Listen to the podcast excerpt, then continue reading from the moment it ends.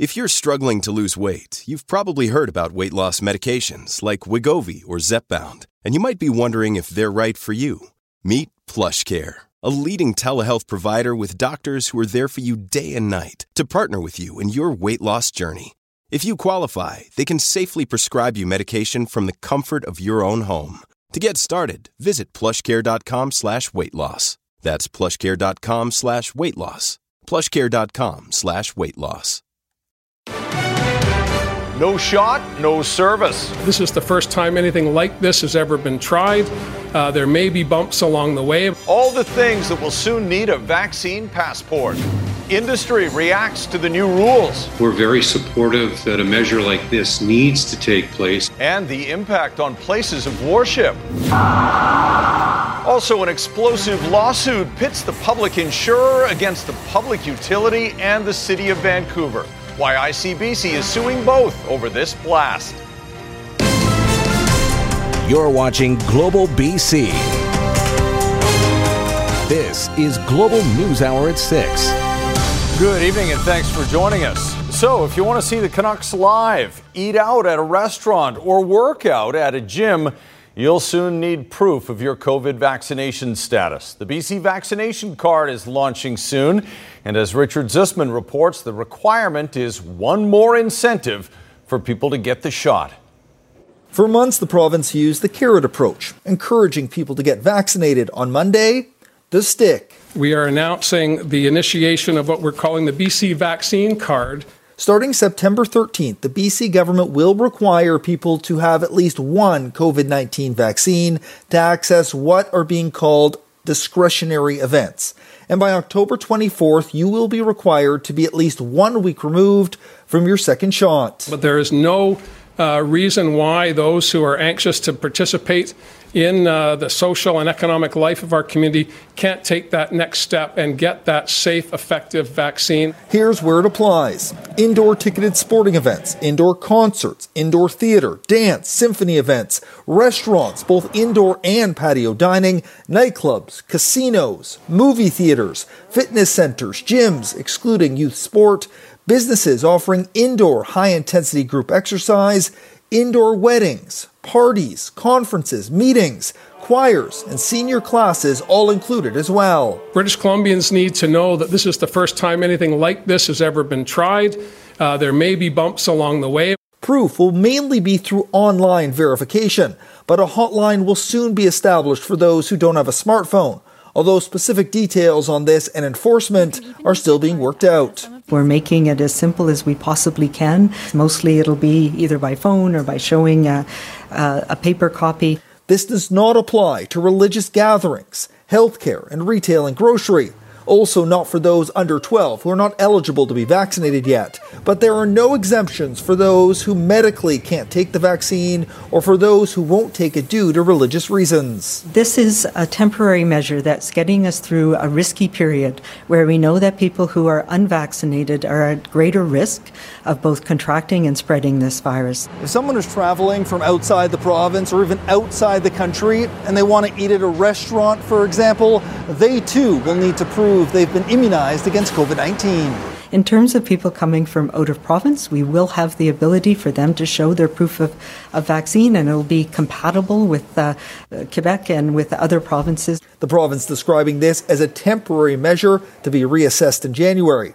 The hope is it will drive enough people to get vaccinated, meaning we'll know if this particular stick works when it's no longer needed. Richard Zussman, Global News, Victoria. And from tourism to restaurant and retail, many say the vaccination card can't come soon enough. It's one more way to reassure customers that it's safe to go out and spend. But as Aaron MacArthur reports, there is concern about making frontline employees enforce the new rules. Despite the pandemic, Gastown is busy with tourists in short order, everyone who is on the patio or here for a meeting or planning to attend an event will need to prove they have been vaccinated. The tourism industry welcoming the news. We're very supportive that a measure like this needs to take place, if only to protect businesses, to protect employees, to protect guests, and to encourage people to get vaccinated. There are some obvious concerns. Asking frontline staff to enforce the new order and ask for everyone's vaccine cards at the front door could be an issue, especially when an unruly customer pops up. Business leaders are also waiting for details of this plan. There are still any number of businesses not covered, the retail sector, for example, and owners are wondering if they will continue to operate in a bit of a gray zone. Some already asking customers to continue to wear masks. More than a few might also ask for proof of vaccination. What is it that employers and employees are going to be expected to do? Uh, what exactly is going to be supported by the provincial government? The majority of people in BC are vaccinated, but conflicts are seemingly inevitable. Health officials trying to structure the cards to minimize conflicts. As it is a provincial health officer order, we do have the ability to support businesses with uh, bylaw officers, with environmental health officers. Bars and nightclubs, along with ticketed events, should be easier to manage than some other sectors covered under this order. Sports teams are still waiting for more details on what the vaccine card actually looks like before committing to how they can incorporate it into their admission policy. Aaron MacArthur, Global News. And the University of British Columbia is saying students living on campus will have to prove their vaccine status as well. The university will start applying the requirement for student housing starting September 7th, the first full day of classes and says it will be flexible for students arriving from outside the province. Students will also have to prove their vaccine status to play intramural sports, use the fitness center, or watch a school hockey game. Checking the COVID 19 numbers now, and the province is reporting a big spike in ICU admissions. We have 1,711 new cases since Friday afternoon. Sadly, we have confirmed 16 additional deaths. However, because of a reporting error, not all of those deaths occurred over the weekend. Some of them date back to August 1st. 133 people are in hospital. That's a jump of four, and 80 patients are in the ICU, an increase of 21. There are more than 5,000 active cases in BC, although that's dropped a little recently, and 74.9% of eligible British Columbians, 12 and over, are now fully vaccinated. Meanwhile, we're getting some new data on who is getting sick and who's being hospitalized in this province. Keith Baldrey joins us now for more on mm-hmm. that. And Keith, the unvaccinated are still overwhelmingly the majority of new infections. Yes, indeed. In fact, one of the most common questions I get is on the daily case numbers, how many are vaccinated, how many are unvaccinated? The Center for Disease Control is now providing a weekly update at the cases through the week to determine where the immuniz- immunization people fall. Take a look at this for a week, August 10th uh, to 17th, uh, more than 3,700 cases. And you can see here 71% of those cases are in unvaccinated people, 16%, uh, and that's an actual increase since July. 16 was one dose and and 13% in fully immunized people. Numbers like this, according to Health Minister Adrian Dix, should be reason enough why you should get vaccinated if you haven't been already, because again, the overwhelming numbers of people getting sick from COVID 19 are unvaccinated. Here's Health Minister Adrian Dix. In mid August, the case rate amongst unvaccinated people was 10 times higher. 10 times higher than the case rate in fully vaccinated people. Only 8% of the cases in hospital are amongst fully vaccinated people. What it says is there is a profound need for your health to be vaccinated. And that in the time of the Delta variant, being unvaccinated puts you, your family, and your community at risk. Now, getting COVID 19 is one thing. Getting into hospital because of that is much more serious. And the evidence here of the numbers is even more stark a case of why you should get vaccinated. Take a look at the hospital numbers, a little more than 100 over the same time frame. Again, 84% of the cases are in unvaccinated people. Uh, just 5%, even lower than fully vaccinated, 5% partially vaccinated, and just uh, 11% in terms of, uh, of fully vaccinated people. That's up a bit from July. But again, 84% of the cases, of the most serious cases, in BC in that time frame is in unvaccinated people. The case has been made here on both fronts why you should get vaccinated. And hopefully, the combination of the passport requirement and numbers like today, which are going to be updated weekly, reason enough to get that vaccination rate up. Mm-hmm. Yeah, the data doesn't lie. All right, a big announcement today about the BC vaccine card, Keith. That's one big announcement. We're still expecting another big announcement about the upcoming school year. What should we expect? Uh, yeah, a lot of parents and teachers very interested in tomorrow's announcement, 9:30 from Education Minister Jennifer Whiteside, Advanced Education Minister Anne Kang, and Dr. Bonnie Henry about what to expect K to 12 and post-secondary. I don't think there's going to be a lot different than what was planned and released back in June in terms of starting schools safely with an emphasis on sanitation and ventilation. One change I'm told though, we're going to go back to the mandatory mask requirement on both the K to 12 system and the post-secondary education education system. That's going to make, I think, a lot of parents, students, and teachers quite happy to see that. All right, full coverage here on Global tomorrow, starting in the morning. Thanks, Keith. All right. Now, big development in the case of a Kelowna RCMP officer seen on surveillance camera dragging a woman down a hallway in what was supposed to have been a wellness check.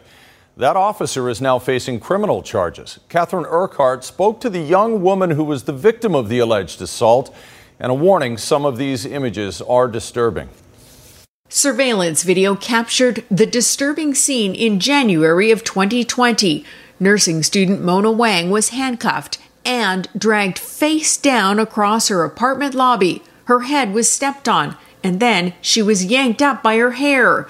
Now, Kelowna RCMP Constable Lacey Browning has been charged with assault. Well, I'm very grateful that something has been done and she has been charged.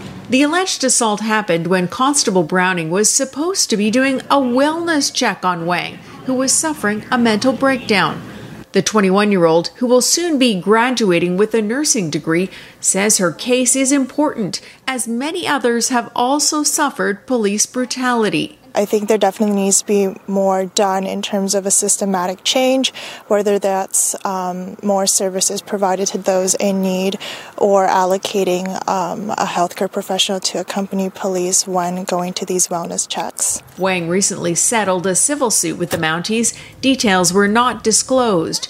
She's now looking forward to helping others. I definitely believe that this situation have um, further interested me in the career of mental health nursing, and that's where I aim to go so that I can advocate for others. As for Constable Browning, the RCMP say she remains on administrative duties, and her duty status is subject to continual assessment. Browning is due to make her first court appearance September 14th in Kelowna Provincial Court. Catherine Urquhart, Global News. Global News has learned the man known as the Abbotsford Killer has died. Terry Driver, a husband and father, terrorized the Fraser Valley in the mid 1990s. He was convicted of murdering 16 year old Tanya Smith and the attempted murder of her friend Misty Cockrell using a baseball bat.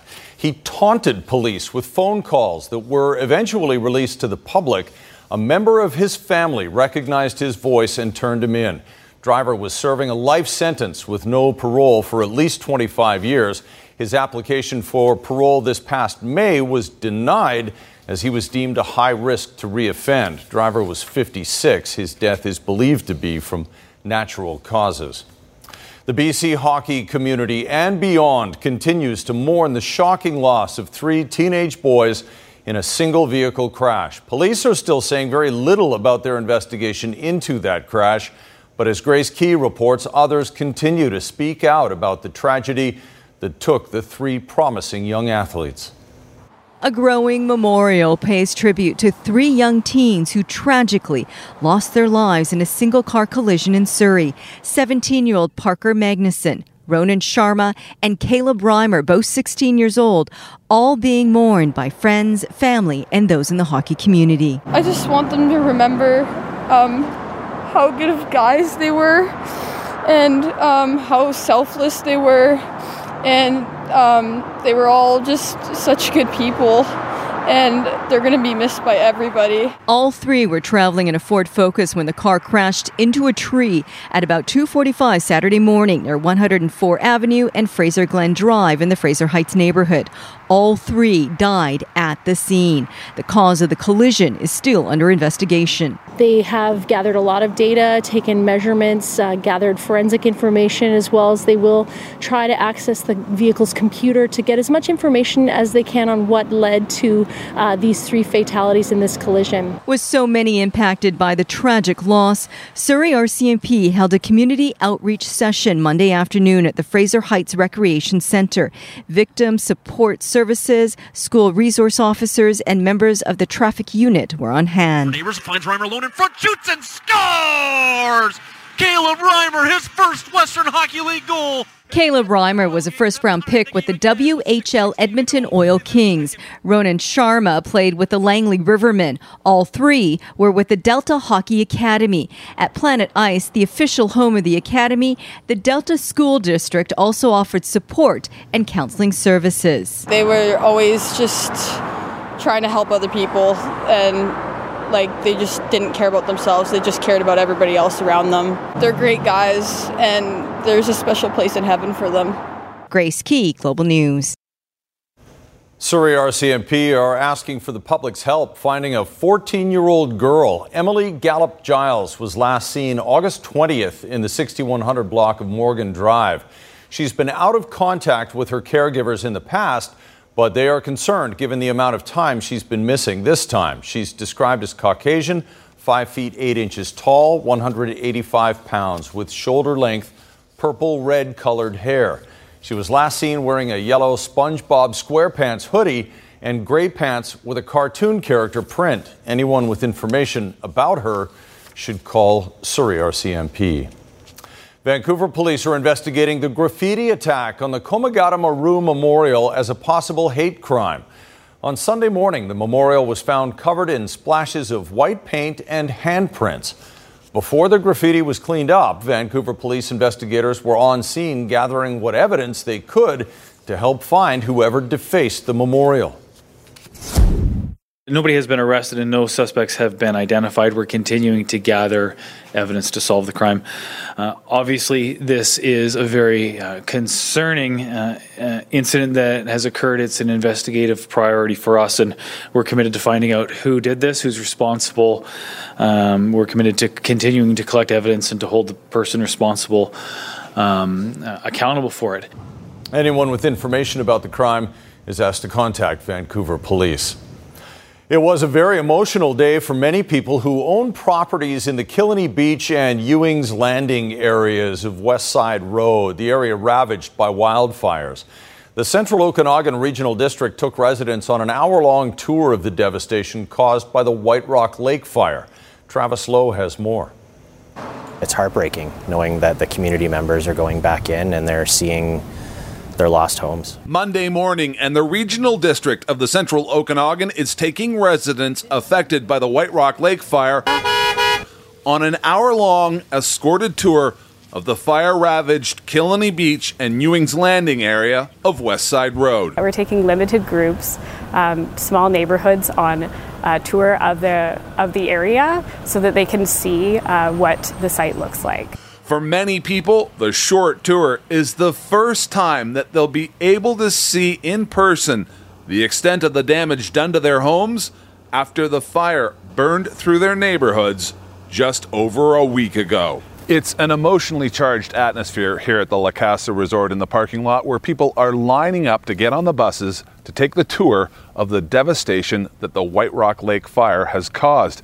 Emotions range from anger to quiet resignation, and not surprisingly, no one I spoke with wanted to talk about their experience on camera. We're really sorry for what you're going through right now. Victim Services was on hand to provide residents with emotional support and to connect those people who've lost everything to the fire with wraparound support services in the community. You can't see much until you get down the hill uh, below Valley of the Sun. RDCO Fire Services Manager Ross Kocharovsky led the tours. There's a lot of burned out areas, uh, a lot of trees that are down, and then as you move more into the Estamont area, um, that's when you start to see the loss. Um, the the properties um, as well as the, the vegetation. Uh, there's not a lot of trees left everything's burned right down to the soil. According to Kocharovsky, it's also an extremely emotional day for local firefighters. They are members of this community. It's a very small community, and they battled so hard to save homes that they weren't able to save. On Tuesday, the RDCO will take the media on the same tour. Travis Lowe, Global News, near Fintry. It's a blast that was heard around the block, and now it's a bombshell lawsuit. When this manhole cover blew near the Granville Bridge, it damaged nearby vehicles and uncovered a number of mistakes. Why ICBC is suing the city and BC Hydro. Next. A Vancouver artist takes his moonshot, how he feels about the possibility of going into orbit later on the news hour. And a hiccup in the CFL season after the BC Lions home opener. The COVID scare that changes the schedule coming up later in sports. Right now, though, ICBC has launched a lawsuit against the City of Vancouver and BC Hydro to recover damages caused by an explosion in an underground utility vault back in January. Rumina Daya has the details. The explosion, so powerful. Large chunks of cement went flying through the air. Several vehicles damaged in the blast under the Granville Street Bridge in January, but remarkably, not a scratch on anyone. I'm very grateful that my life, life is preserved. ICBC now suing the City of Vancouver and BC Hydro in a civil suit launched last month. The insurer looking to recoup costs to cover the damage done to several vehicles. According to court documents, ICBC is seeking just over $29,000 in damages plus fees. The insurance agency says a manhole cover was mistakenly paved over by the city, leading to a buildup of gases in an underground utility vault owned by BC Hydro. ICBC says electrical wires may have been faulty or conductors not maintained, resulting in an electrical arc causing the explosion. BC Hydro plans to dispute the allegations. A spokesperson telling Global News the explosion was the result of a cable damaged during excavation by a third party. Hydro says it was not reported. A somewhat bizarre response from the city of Vancouver, which says it has not been served with the lawsuit. That's why there's no response in the court file. Rumina Daya, Global News. Still ahead, some controversy on the campaign trail. They're importing American style misleading politics. Why the conservatives are asking for an investigation, and we'll check in on the other leaders too. Also, later, what the Canucks organization says about the new requirements upcoming for a vaccine passport. Slow moving southbound across the Lionsgate Bridge. Just two lanes north, one lane south, so that backup is just volume as it heads into the downtown core into Vancouver. Through Kirmac Cares for Kids, expert repair for your vehicle helps provide expert care for kids. When you choose Kirmac, you choose to support BC Children's Hospital. Kirmac Cares for Kids. In Global One, I'm Tim Main. Unbelievable scene in New York City. Events that shocked us. Secret data collection. Technology that changed us. I think it's fake news. It was fake news. A possible epidemic. Disruption. 20 years of Global National. Friday, September 10th at 9 on Global. The federal election campaign is entering week two. Liberal leader Justin Trudeau is in the Maritimes, where he's promising funding to hire at least 7,500 more doctors and nurses across Canada if reelected. Wait lists have grown and grown, and not just because of COVID 19. We're going to eliminate the backlog that has been building for years and reduce wait times for you and your family. When asked about the crisis in Afghanistan, Trudeau says he would support a UK motion to impose sanctions against the Taliban at an upcoming G7 meeting. Meanwhile, NDP leader Jagmeet Singh is campaigning in Montreal with a focus on climate change. You can choose Justin Trudeau, who's been increasing fossil fuel subsidies, or you can choose New Democrats, who will end once and for all fossil fuel subsidies, who will invest in a renewable future, invest in renewable energy. In Ottawa, Conservative leader Erin O'Toole is pledging a requirement for large federally regulated employers to include worker representation in their boards of directors. Simply put, Canadian workers will get a seat at the table. And following criticism from the Liberals that O'Toole called for privatizing parts of the healthcare system, O'Toole affirms that he fully supports public health care. New polling done exclusively for Global News shows where the opportunities lie for the leaders trying to win votes. For starters, some Canadians will be swayed. Only 45% of decided and leaning voters say they're absolutely certain and will not change their minds between now and Election Day. And 20% of Canadians say the party they're voting for this time around is not the same as the one they voted for in 2019. And the prospect of another minority government may be a motivating factor at the ballot box, with two in three Canadians agreeing that they hope somebody wins a majority government so we don't have to have another election for a while. Up ahead, Pfizer gets full approval, the message to Americans who've been on the fence about getting the shot. And the latest on the airlift out of Afghanistan. A crash on Hastings at Holdom and Burnaby is blocking uh, a lot of eastbound traffic. Southbound totally blocked, westbound unaffected, northbound you're only able to turn onto eastbound it seems. From home to car insurance, BCAA's local experts are here for all your insurance needs. Visit bcaa.com. In Global One, I'm Tim Main. Ottawa is confirming Canadian Special Forces are operating outside the Kabul airport security area to get people to the airport for evacuation. The U.S. military acknowledges it's doing the same thing to safely get people out. But the Taliban has said it will resist any extension of the U.S. deadline. A deadly firefight at Kabul airport today, highlighting the intense danger U.S. forces face as they work to evacuate as many Americans and allies as possible. Despite an elevated terror threat targeting the evacuation efforts, President Biden saying U.S. troops may need to remain in Afghanistan beyond the end of the month to keep getting people out. Our hope is we will not have to extend, but there are going to be discussions, I suspect, on how far along we are in the process. But the Taliban is warning the U.S. would be crossing a red line if it kept troops in the country beyond the self imposed deadline of August 31st. That is the mission that had been signed by the commander in chief, assigned to us, and that's what we're trying to execute. The U.S. has helped evacuate roughly 37,000 people since the Taliban takeover began, more than 10,000 over the past 24 hours alone. They're being flown to two dozen countries, including Germany, where U.S. airmen helped an Afghan woman give birth in the cargo hold of this C 17 after she went into labor mid flight. But many, many more remain in Afghanistan waiting for their turn, guarded under perilous conditions for U.S. troops waiting for their own tickets home. With President Biden's approval ratings dropping below 50% for the first time, the administration is hoping that a successful evacuation in the end could help redeem a chaotic withdrawal. But there are dangerous hurdles ahead. In Washington, Alice Barr, Global News.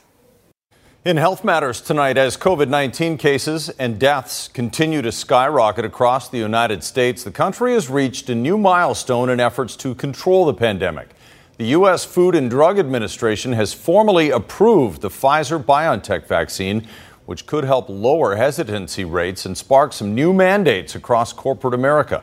Global's Reggie Cecchini has the latest. Locked in a fierce battle with a virus that won't back down, the United States has upgraded one of the weapons in its arsenal. We're in the midst of a wartime effort to beat this pandemic. Already used in 92 million Americans, the US FDA formally approved Pfizer BioNTech's vaccine for those 16 and older, following what it called an incredibly thorough and thoughtful evaluation that resulted in a vaccine that was 91% effective in preventing COVID 19 disease. This approval for Pfizer is just a kind of a global stamp that illustrates the safety and benefit of this vaccine. Doctors will now be able to prescribe the vaccine, which could benefit certain patients needing a booster. And while dosage can also be adjusted, public health experts discourage prescribing shots to kids under 12, with studies still underway. the best way to protect children right now that are not eligible for the vaccine is for the adults around them to be vaccinated. Pfizer's full approval comes as the seven day average of new cases in the U.S. exceeds 133,000 and community transmission runs rampant. We're going to likely have to put into place mandates and requirements. Approval could help cascade that, bringing proof of vaccination to more hospitals, businesses, and schools, along with America's military. These efforts ensure the safety of our service members and promote the readiness of our force. The vaccine hesitant may also be moved to action. Tens of millions of Americans still haven't received a first shot, with the national rate hovering at only 50%. The vaccine still remains the most effective and reliable way to stop this madness. At just four months, Pfizer's approval was the fastest in FDA history. And as vaccines work through regulatory hurdles around the world, many countries will look to the FDA, which is considered the gold standard. Health Canada, meanwhile, says Pfizer's submission for final approval is still under review. Reggie Cecchini, Global News, Washington. Health experts are warning the fourth wave of the pandemic could be the most aggressive yet. In some provinces, COVID 19 modeling paints an ominous picture, projecting thousands of new cases a day in just a few weeks. Global News health reporter Jamie Mauracher explains. There's a consensus across the country the Delta variant is the fiercest foe yet in this pandemic. Delta variant is very, very contagious. It's already caused COVID 19 cases in British Columbia, Alberta, and Ontario to surge. Toronto based infectious disease physician Alison McGeer says if we continue on our current path, by mid October, the province will hit almost 7,000 cases a day. As cases start to increase and as we see people becoming ill, um, will understand clearly that we need to change our behavior. In Alberta, which has lifted almost all COVID restrictions, Calgary Emergency Room Dr. Joe Vipond expects cases there will hit 5,000 a day by mid September. It's not going to take that long before our healthcare system is overwhelmed. Alberta Health Services has invoked emergency staffing provisions, so doctors and nurses could be called on to cut short their vacations and return to work. Unless our politicians um, are willing to, to to make some hard decisions, which include mask mandates, vaccine passports. Um, I don't see uh, it's it's inevitable that things are going to get horrific here. A return to mask mandates in the BC interior, where COVID cases were climbing, has appeared to make a difference. It does seem that the growth in interior health has moderated. But it may be too soon to tell, especially as children, many of whom cannot be vaccinated, head back into schools. There's the masks. There's the reducing the number of people in a particular class. There's the cohorting, there's the screening. And then there's vaccination. Canada had hoped to see 83% of eligible people fully vaccinated by the end of August to combat the Delta driven COVID cases. Currently, we sit at 75%. Jamie Mauracher, Global News, Toronto. Just ahead, a Vancouver artist rising up to the challenge. I feel like a complete underdog, but I'm like Rocky, I'm just training for it. How he made the list of finalists for a trip to the moon and back. And in sports, why the BC Lions are on COVID watch.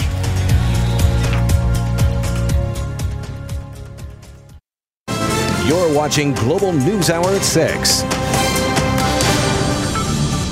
The threat of flooding remains for millions of people along parts of the eastern seaboard as Tropical Storm Henri weakens to a depression. Henri roared ashore with a storm surge and big waves on Sunday.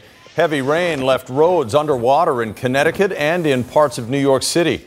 In New Jersey, dozens of people caught by flash flooding had to be rescued from rushing water. Strong winds and torrential rains also toppled trees and power lines, leaving tens of thousands of homes without power much more benign conditions around here. Thankful it's cooled off a little bit in parts of the province. Christy's got the forecast for us now as we start the hmm. work week. Christy?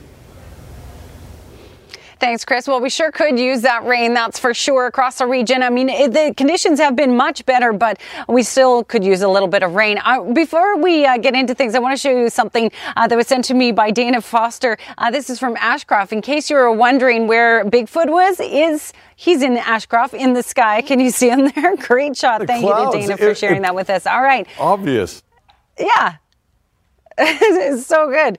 Uh, okay, so we had cloud and showers across the region today. In the interior, some areas only warmed up to the high teens. We had lots of sunshine across coastal regions, uh, but it's that below seasonal values that we're seeing in the interior that are going to continue to be the trend over the next six days, and that's been great news for the forest fire fight. A bit of a blip on Wednesday, and you'll, you'll see why we are expecting some sunshine. But look at the forest fire danger rating, a huge difference now. Now the south coast still at an extreme level, especially across the Vancouver Island region region. So we'll watch that. But uh, some improvements certainly in the interior for any new fires, but we still get have to get a handle on what's there. Uh, in the interior tomorrow, we're not expecting any more rain or cloud cover. It should be clear tomorrow, but at least the temperature's not climbing. Wednesday will be similar, although Wednesday could be a touch warmer, but still expected to be below seasonal. So there's your Tuesday, everyone. Sunshine right across the board. Uh, local smoke in um, Kelowna, Osoyoos, and Merritt. Uh, most areas, though, not expecting wide widespread smoke, just local smoke. And for the South Coast region, as I mentioned, so two days of sunshine. We'll see that in the interior as well, but we are expecting some moisture Thursday and into Friday, and we'll likely see that in the interior as well with much cooler conditions. Now, tonight's Centra Windows weather window is from Hope. Jesse Cole, or Jason Cole, sending us this one. This is Jesse Tasso, who was doing a carving in a competition this past weekend. And look at this incredible shot of his final carving, as you can see there. I do not know if he was a winner winner, but in my opinion, he should be because that's, as you can see, a water bomber over a forest fire there. I always love walking around the streets of Hope, and you see some great wooden log carvings there, too. Very cool work. Thanks very much, Christy.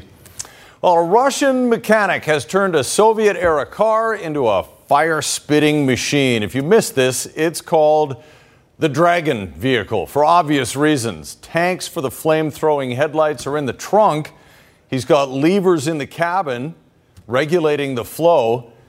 The owner says it took him about three days and $380 to both buy the old car and build the flamethrowers as he burns up his competition in some. You know the motivation for that? What? That's a man who has been stuck in traffic for way too long in his life. Yeah. That would that would clear things. Yeah out of the way. We've all had those little like you know evil dreams when we're stuck in traffic. Like, man, I wish I had a monster truck right now and I just start driving over everything. Or a flamethrower. Or a flamethrower. That'll clear a path for you. Okay, so the uh, BC Lions played Edmonton last week, a team that is now dealing with a COVID outbreak. But so far, the Lions are good. It's probably five people that are unvaccinated, so we're pretty close to having 100% of our team vaccinated. Well, despite that high vaccination rate, the BC Lions are being closely monitored for any COVID cases. Hope the news is all good for them. Also, tonight, the local artist who could be on the first civilian crew to orbit the moon. That's later.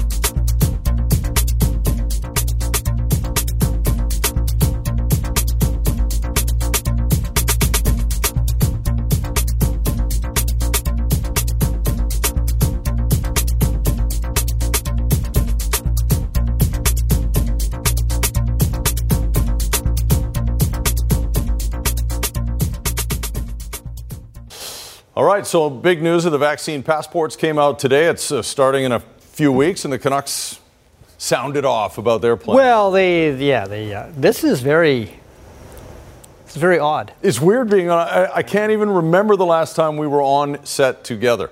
I think it was sometime in early 2020. Yeah. That's my guess. You know what? I don't hate it. I don't hate it either. I'm digging it. Uh, the uh, Vancouver Canucks have said they fully support the government's proof of vaccine program, and if you aren't double vaccinated, you don't get to watch a Canucks game live this season at Rogers Arena or an Abbotsford Canucks game at Abbotsford Centre. Double vaccinations will extend to all Canuck employees and event staff.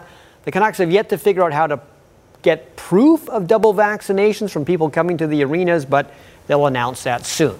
And while we're on the subject of COVID and vaccines, the BC Lions are hoping that 21 16 beating last Thursday was all they got from the Edmonton Elks. The Elks can't play this Thursday against Toronto because nine of their players have tested positive for COVID and the rest of the team is in isolation. That game will have to be rescheduled. As for the Lions, they're supposed to play Ottawa this Saturday, but that'll only happen if they stay COVID clear. It's always concerning when there's COVID outbreaks, and obviously we don't want that, that to happen to anyone. Um, we were glad to know the news and keeping our players informed that everybody had tested negative up to this point, and so we need to make sure we do our part and being diligent and um, keeping ourselves healthy and available to play. As of right now, every player with the BC Lions is COVID free. Lions players tested three times a week for COVID. Their test from the weekend coming back negative. Everyone tested again on Monday, and they'll be tested a couple more times prior to flying out to Ottawa on Friday. But that doesn't mean players aren't worried about what's going on in Edmonton after several Elks players tested positive just days after playing the Lions on Thursday night. I mean, we just basically, uh, you know, mixed germs with them in a in four quarter match. Riley looks to his left. 87% of the players on the Lions roster have received at least one COVID vaccination. The franchise is targeting a fully vaccinated rate of 85%. That number is the CFL's threshold for players to receive a paycheck in case a game is canceled because a team can't play due to a COVID outbreak. And that's entirely possible as some players still aren't vaccinated. I got vaccinated before I came. I just thought it would make everything easier coming into Canada for work, so it was a no brainer for myself. Um, it started a discussion um, for the guys. I know we probably that I know of. I know it's probably five people that are unvaccinated. We had our receivers. Uh, I think like three receivers maybe not be vaccinated, and we did a little break, and it was like get vaccinated. Like it's joking, but at the same time, you know, it's a, it's a real thing that's out there. I'm doing everything that I can to keep myself safe, right? So, um, you know, I've been I've been fully vaccinated since like March or April, um, you know, but that's my own personal choice, and of course, I'm going to respect everybody's decision. Um, but at the same time, I can I can do what I can to control my own safety and health as best as I can. Um, but you're never going to be able to fully guarantee it right now, living in a pandemic. All right, Tony Finau and Cameron Smith had to play a playoff to finish off the Northern Trust today. First tee shot for Cameron Smith. Well, Ooh. this playoff's pretty much done. That is OB. And Tony oh, Finau, who hadn't won in five years, was pretty easy in this playoff hole. He actually had eight second place finishes between his last win and this one in the Northern Trust. All right. George Springer has a bad knee, but he looks like he's feeling much better for the Blue Jays. He's not playing tonight, though, against the White Sox. Score 1 0 when Vladdy Guerrero Jr brings in Bo Bichette. Now watch what happens after this. Seby Zavala, the White Sox catcher, gets reamed out by Tony La Russa because he called for a fastball right down the middle when there were already three balls on Guerrero. Don't give him something to hit. All right. West Ham and Leicester today in Premier League action.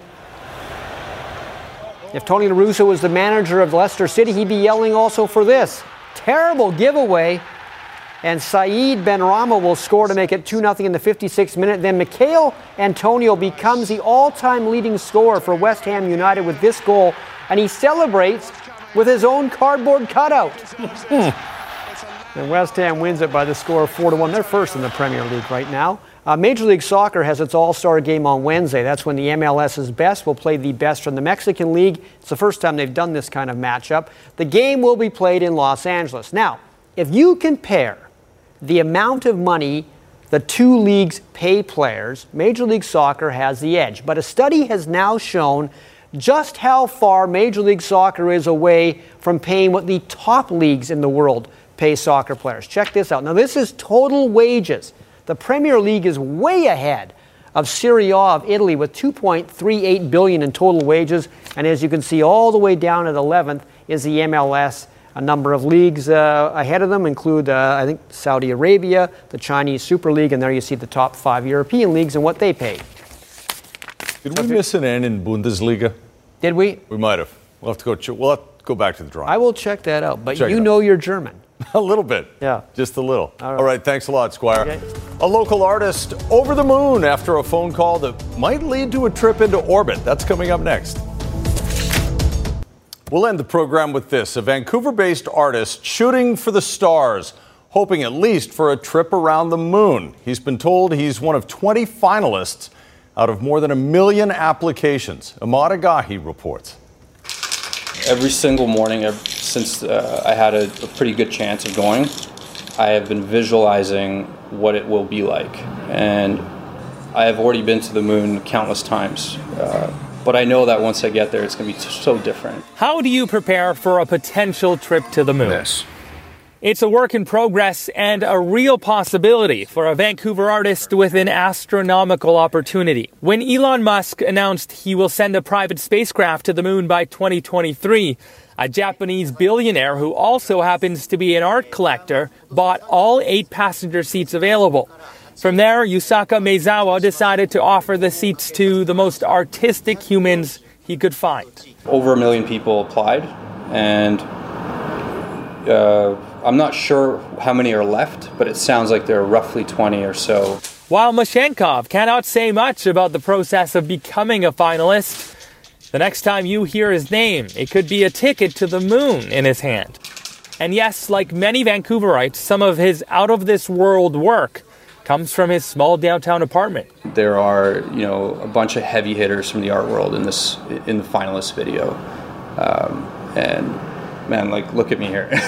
so I, I, feel like a complete underdog, but I'm like Rocky. I'm just training for it. I'm like punching the, the meat in the freezer, and I, I just want to get get in it. As a young boy, he had dreamed of being an astronaut, but the idea of an artistic astronaut has more or less consumed his life now.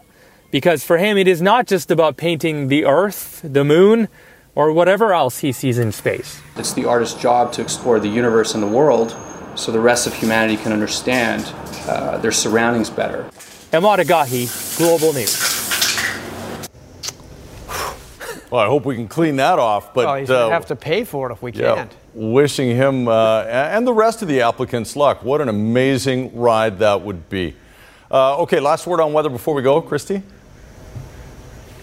Sure. So, two dry days on the way for most of the province, really, but especially across southern BC. Although we won't see, uh, you know, really hot temperatures, we're still talking about below seasonal. All right. Thanks very much, and thank you for watching, everyone. We'll see you back here tomorrow.